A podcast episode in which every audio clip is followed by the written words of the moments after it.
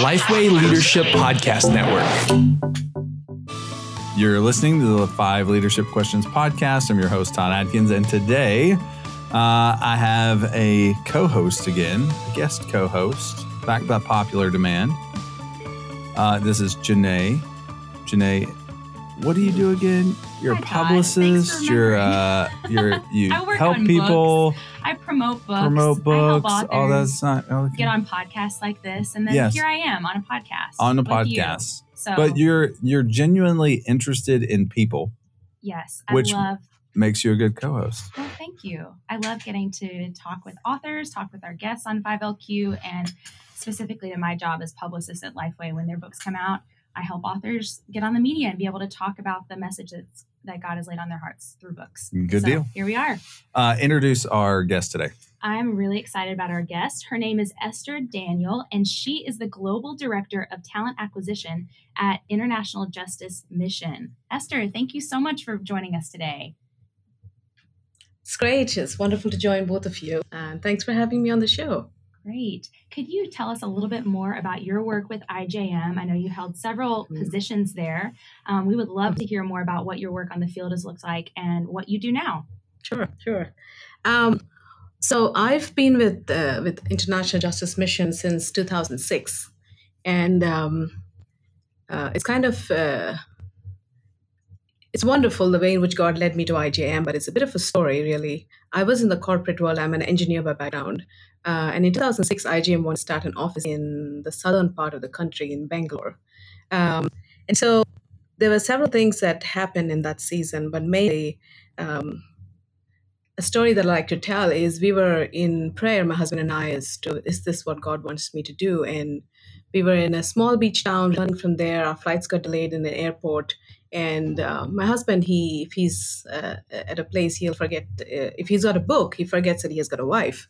So I was just wandering the airport and walked in a bookstore, and this was a time when praying, Lord, is is this what you want me to do? And I find this huge Bible, and I and I try to reach out to the Bible, and a book next to it falls on my face, and the book was called "The News About Injustice," written by Gary Haugen. Um, so it's a very pointed way in which God brought me to IJM, and I've been um, leading this work uh, in in uh, in South Asia, rescuing slaves.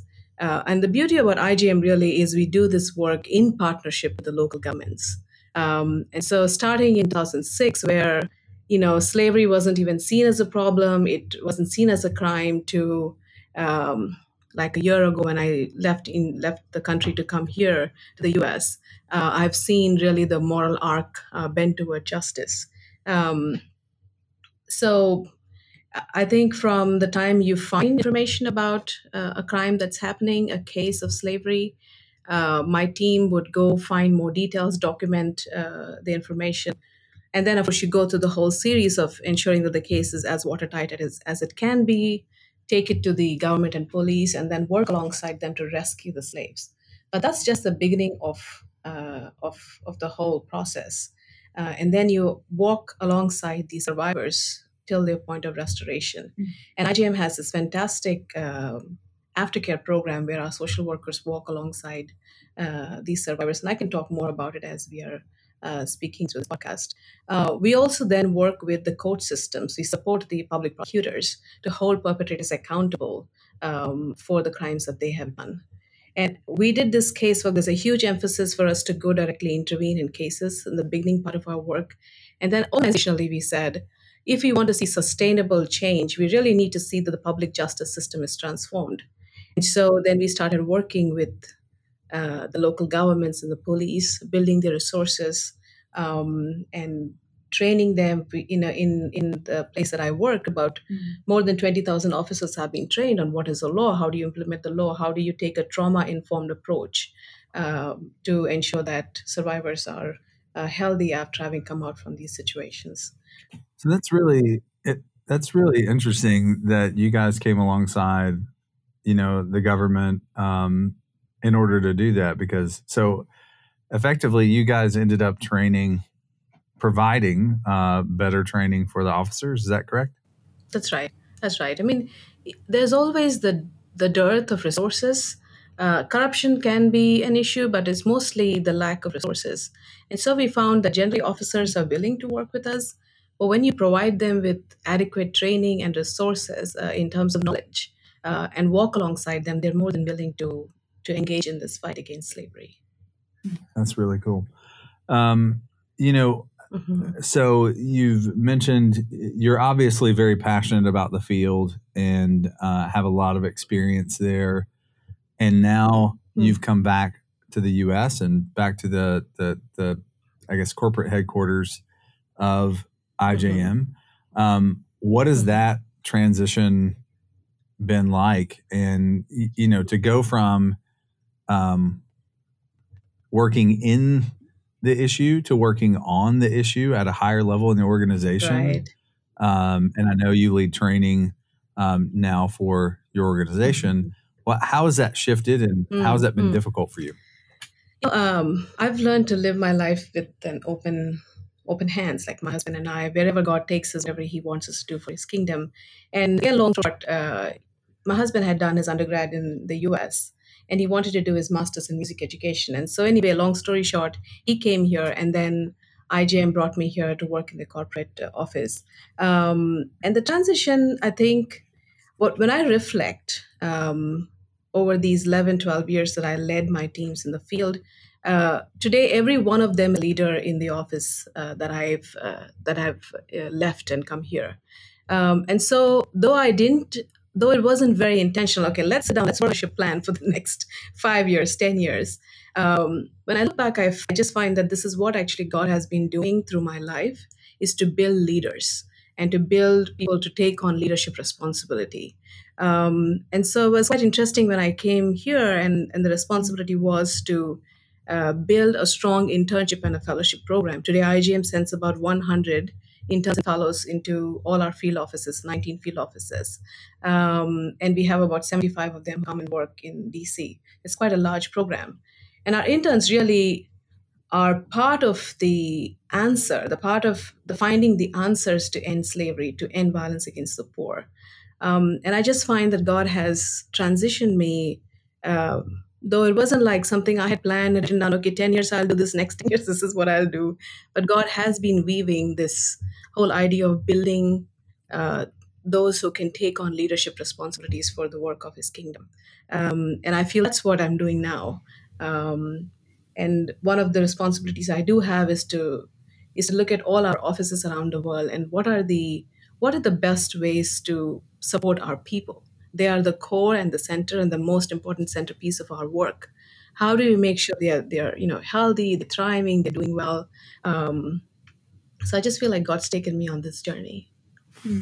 I would love to hear a little bit more about this professional mentorship program and the leadership program you have through IJM and what you have learned as you say you're, you're transitioning more and see God moving you to pour into the next generation of leaders. What have you learned as a leader um, through working in working with and mentoring and pouring into this next generation of IJM leaders that you send out and train? Mhm, mhm.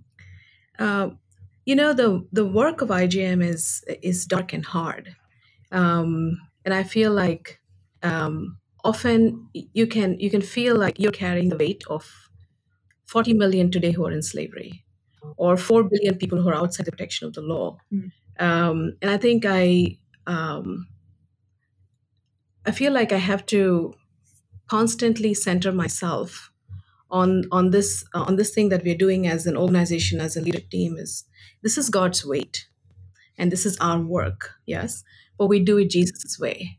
Um, and so as as i've led teams over the years like for example you find today that a certain family is in slavery in a brick town and your team has found out that information. Your social workers have actually encountered they have met this person in an open marketplace.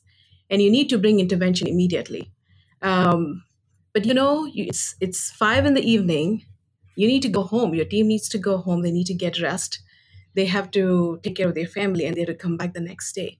So as leader my responsibility is to say great we've got this information. And we need to engage but for today we need to let this rest with god um, i remember a case that i did very early on so my first case um, and we had tried to bring people out of a brick kiln um, and again, this is a long story, but we couldn't find one of the boys. He was missing after the rescue operation. It was late in the night, and um, we had done all we could to find this boy. And this is very, this is very, very early on in my in my own journey with justice. Um, and at 11 in the night, I called my boss and I said, I just, I just don't know what to do. I've done everything I can do. And he said to me, Esther, God loves this boy more than you can ever love him. And it's important for you to stop tonight and rest, and we'll pick this up tomorrow. And so, as a leader, I have learned this work is so hard and, and hard and dark and heavy that it is important as a leader for me to make sure that my team remains healthy and joyful, and to be able to balance the darkness with finding the joy, with supporting one another by having rhythms of rest and centering ourselves in God. Um, I felt like that's those are some of the things that uh, I've had to constantly you know find different ways and means to do it but i think that would be the core of of my leadership um, as i as i build teams around the world good. yes That's so wise. Mhm. So and you know it, it doesn't come naturally it's a it's not something you will gravitate towards naturally it is it's like coming up for air. You have to find the joy. What is it that's going to give joy to us as a team? Um, finding the rhythms. So we have a day morning we are paid to be still half hour every day across the organization all over the world. And we are paid for half an hour to sit together as a corporate team and pray and bring these hard things before god. We take time every quarter to go out as a retreat. These are rhythms built inside uh, our our organization. Um, and as a leader i think they were very important for me as i had my team So, what's the main point of emphasis for you and your new role right now? Um, is it you know training those leaders? Is it scaling the training of the leaders, or trying to maintain a consistency across the organization? You know, globally, what what what is it Mhm. that you're working on right now? Yeah, so uh, we've we've been through a massive uh, organizational restructure this year, uh, and so we've gone from like eleven layers to about six layers, and so right now we're in this building phase. And the reason why we're doing this is we're putting ourselves to the 2030 vision, which is to rescue millions, protect half a billion, and make justice for the poor unstoppable. Uh, but to do that, to answer your question, we really have to build strong systems across the organization. Um, and I- my role really is to is to find uh, the right people and to make sure that they are onboarded well. And then I hand over uh, to a leadership and a development team here. Um, across the globe, what we what we do want to say is uh, a kind of a minimum standard. So this is how we will care for our people. This is how we will find top talent. This is how we will ensure an intern experiences the work of justice. And so it's a combination of both. Um, and I work closely with the leadership in the field, that is our regional presidents and the field office directors, um, on what is it that we need to build our team and make them sustainable. That's good. Yeah. Esther, what are a few Mhm. things that you absolutely must do daily, and what benefit do they have for your life and leadership? I know you mentioned rest and prayer are part of your um, corporate routines, but what are a few things that personally you do? Other than spiritual disciplines, Right. Thank you, Todd. For that. other Oh, than dear. spiritual disciplines, what are what are a couple things? Great, great. Um, yes, so scripture and word, I have to like I have to be grounded on it. So I won't I won't dwell on that. Um, but I think I I I would say about three or four uh, different things that I really need. One is time alone, um, and that could be just listening to worship music or just being silent or reflecting on what the day was. Um, and it's just mindless. I, I'm very good at daydreaming, so I can just look out the window and and and my mind can go all over the place. But I do feel like that's essential. That's the way of uh, that's the way in which I find life. Uh, and I think in that in that space of silence, I, I I sometimes hear God speak and sometimes I don't. But I just think that quietness is so needed for my soul. Um, so that's one thing. The other thing is time with my family. Um, my husband is a is a jazz pianist, and he's a student at the University of Maryland. Yeah, it's uh, very different ends of the spectrum. Oh, wow. I, I'm an engineer, a lawyer. He's an artist, a jazz pianist. Anyway, so um, yeah, so I just find that it's so necessary to at least make time once a day, one meal, sit down together, um, and just banter and talk about our day and just go back and forth. And, and I think that's normal for any family, but I feel like if that was not there in my day, I would feel like I missed something. And so that's another uh, critical part of my day. I've learned. Um, I think I'm still learning. It's the need to nourish my body. I think we look at food uh, in a way that oh my, I, I must eat this less. Uh, what, what diet do I do? What do I not eat? And I'm just like, no, I need to start taking care of my entire physical body. Um, I can tell you, you know, working in the field for 11 years was like being a doctor on call. Yes, there were healthy breaks, and you know, I took time off and all of that. But I've learned now that if I really want to be in this for the long haul, I have to rest. I have to eat healthy. I have to make healthy choices, uh, and I have to sleep. I think sleep is something that's, um, I don't know. I feel like it's not given the due credit it should be given. Right. um, but I, Six, you know, I hours a night is a long yeah, I mean, I think six or eight hours, and on a Saturday morning, I like to sleep in for an hour. Uh, but you know, taking care of myself that way. I think um, one thing that really gives me life is uh, opening up home, uh, and we just started doing that, my husband and I, to international students here, uh, and just you know, meeting over a meal and having conversation. Um, so these are the few things that I uh, I do. Of course, I love to read. I love to uh, listen to music a lot. Um, and especially worship music. Um, yeah. So I, I think you led into our uh, fourth question really well, which is what does leadership in your home look like? You mentioned you're an engineer, your husband's an artist, mm, um, yeah. but you know what what Um, has uh, leadership looked like in your home? Sure. You know, I I grew up in a so I'm a pastor's kid. My dad used to work for the government full time, and he was a pastor. Um, but I really love how they both modeled what a good home should look like. My dad and mom. Um, so that's one one one thing that I've seen. I've seen my dad was always collaborative in decision making for a family. Like, okay, guys, let's sit down. Let's discuss about this. Let's talk about this. And often find him standing in the kitchen and talking to my mom and deciding what needs to be done. Um, but I'm also quite self-aware. Maybe the self-awareness came a little later on in my own career. But uh, I'm I'm quite a strong woman. Uh, you know, I, and it's not easy for any man to be my husband. um, but my husband's really um, he's I have to give him credit. He's a godly man, very patient, uh, very gracious. Um, and so early on in my marriage, I had to say, like, I know there's a biblical model where the husband is the head of the home. Uh, and here I am, I have a strong opinion about everything. So, what do I do about this? Um, and I feel like two books have really helped me uh, very early on in my marriage, which is Power of a Praying Wife by Stormie Omartian and Let Me Be a Woman by Elisabeth Elliot. Um, and I found that leadership for me at home really is me and my husband really having a conversation, discussing things, having our opinions, speaking about it openly. Uh, but at the end of the day, I have found a lot of rest and peace in submitting to his leadership. Um, it didn't come easy in the first few years of our marriage. Uh, I found that when I do submit to his leadership and I do submit to the fact that he's he's the head that God has placed in this family, that um, that there's really a blessing in it. Um, and on the other hand, I think, uh, you know, I had a friend of mine who, very close friend, she would often come home and she'd say, Esther, it's amazing. When you work in the office, you're one person. The moment you walk through your door, it's like a switch goes off and you're a completely different person.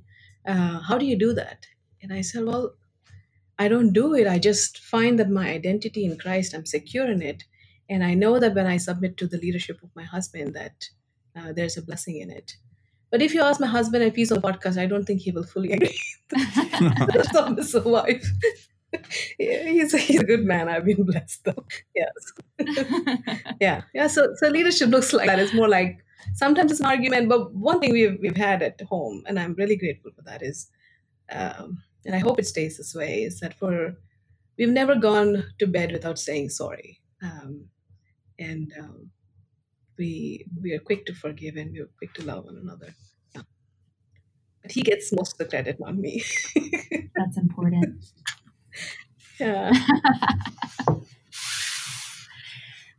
So, our last question is What would you tell your Mm. 20 year old self about preparing to lead? And I'm particularly interested in your answer on this here because I know you're Mm. working with a lot of younger leaders. So, what, do you, what are things that you're advising them with, and what do you wish that you could go back and tell your 20 year old Yeah. self about Um, leadership?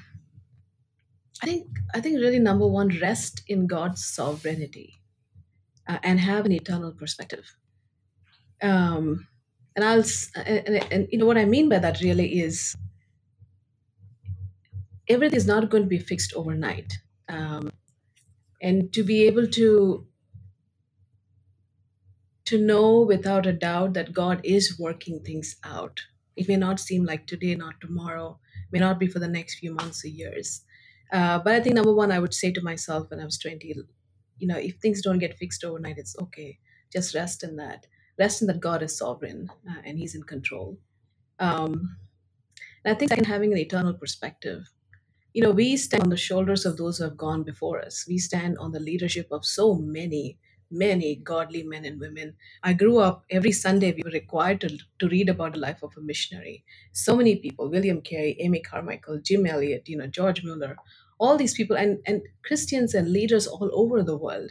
Uh, and God's in the business of building his kingdom. It's not going to be fixed probably in our generation, maybe not in the generations to come. But I think it's so important to have that uh, perspective that one God's going to right it wrong uh, and he's going to make everything all right. But in the meantime, still using us to build his kingdom here on earth. Um, the second, I think, really is to rest in your identity in who you are in Christ. Um, and a joint heir with, with him, um, that you are the beloved of the Father. Um, that's a second thing I would say. And um, third, really love your team, uh, love your people, love your the people that God has brought into your life. Sometimes you may be, you may do something wrong. Be quick to apologize. Be quick to uh, seek for forgiveness. There may be sometimes you encounter misunderstanding, and whatever you do, that's not going to be resolved. And you let it just uh, lie as you do as much as you can, and then trust God to make it right uh, one day. Um, and I think fourth, really, this has come to me more in the in the, last four or five years is the is the need to pace yourself. Um, we are all in this journey of justice or the work of the kingdom for the long haul.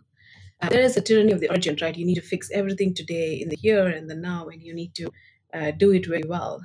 Um, but I think what really God is interested in is in us, in our spiritual formation, in who we are as His people, um, and to be able to, um, yeah, I just I just feel like uh, to be able to give that to yourself, to myself, as well as to those I lead. I've learned over these last, you know, 15, 18 years of leading people, everyone has a story, everyone is on a journey, everyone is going through a season that's probably hard or easy. And you can't lead uniformly, you lead each person according to what they need.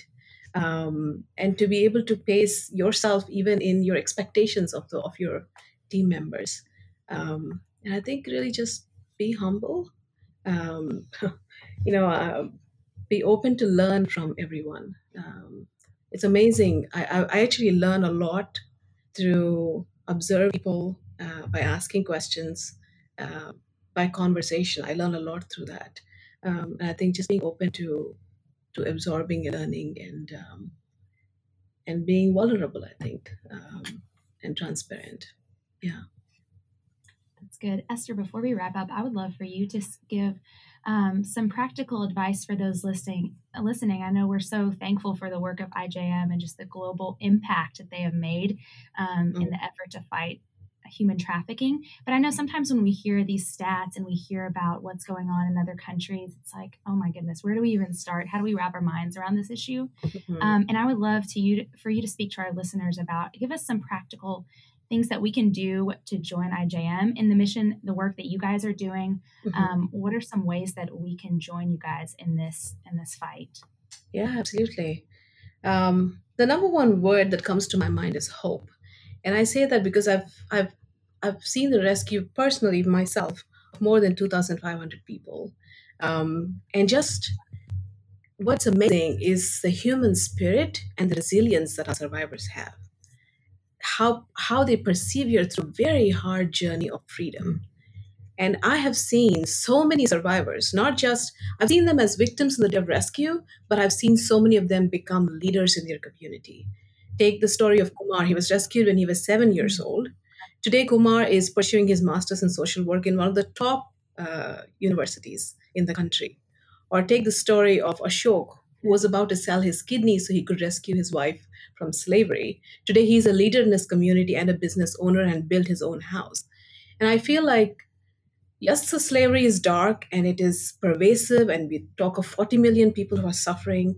We need to remember as as as God's uh, instruments that there is hope. Um, and and what can you do uh, to be part of this journey? You could definitely, and there are a number of things that you can do, and I would encourage you to consider paying. Uh, you could sign up to be a Freedom Partner at IJM. Uh, you could come and give of your time and talent and your resources to IJM. Uh, I cannot tell you how important the internship program is to the organization. These interns are not just, you know, they don't make photocopies, they don't serve coffee. No, they are part of the work. Um, some of the, today we have a very senior leader who was once an intern in an office uh, in the country that I serve and and he will tell you what he wrote as um, a legal research was actually used in a case where the perpetrator was uh, was convicted. It was the first time such a conviction was issued by the Supreme Court of that country. Um, but that happened like many years afterward. And so you never know how God uses your time and your talent. And so really the invitation is open. We'd love to have uh, you to come serve with us. Mm. And then I would I would be amiss if I didn't say that we are looking for strong leaders. We are looking for experts. For example, the online exploitation of. We need experts who can help us find the source of the crime on the internet. Um, so we, we this we also need finance experts. We need people who understand technology. Um, and so the need is great, and and we're looking for uh, for for those who will come alongside on this uh, on this journey to to really end uh, against the poor. Well, thank you so much for spending time with us today, and uh, for just sharing your your life and stories of ministry with us. You know, one of the things that um, I think most of our listeners already realize, but I'll reemphasize: um, IJM uh, we work with them for uh, on Freedom Sunday, where churches get access to all kinds of training, all kinds of content that is totally free um, to be able to host Freedom Sunday. That's one of the ongoing things that we are doing a partnership with them. Of course, that's on grid, um, so you can you know customize that, assign it to your church, do whatever you would you would like to do with that, and. Um, just once again, thanks so much, uh, Esther, for spending time with us. Yes, thank you. You're very welcome. Such a privilege. Uh, God bless you in the work you do. I love your podcast. It's uh, it's great. Yeah, thank you for what you do. And thank you guys for listening. Please uh, hop on over to iTunes and leave us a rating and review. Thanks for listening.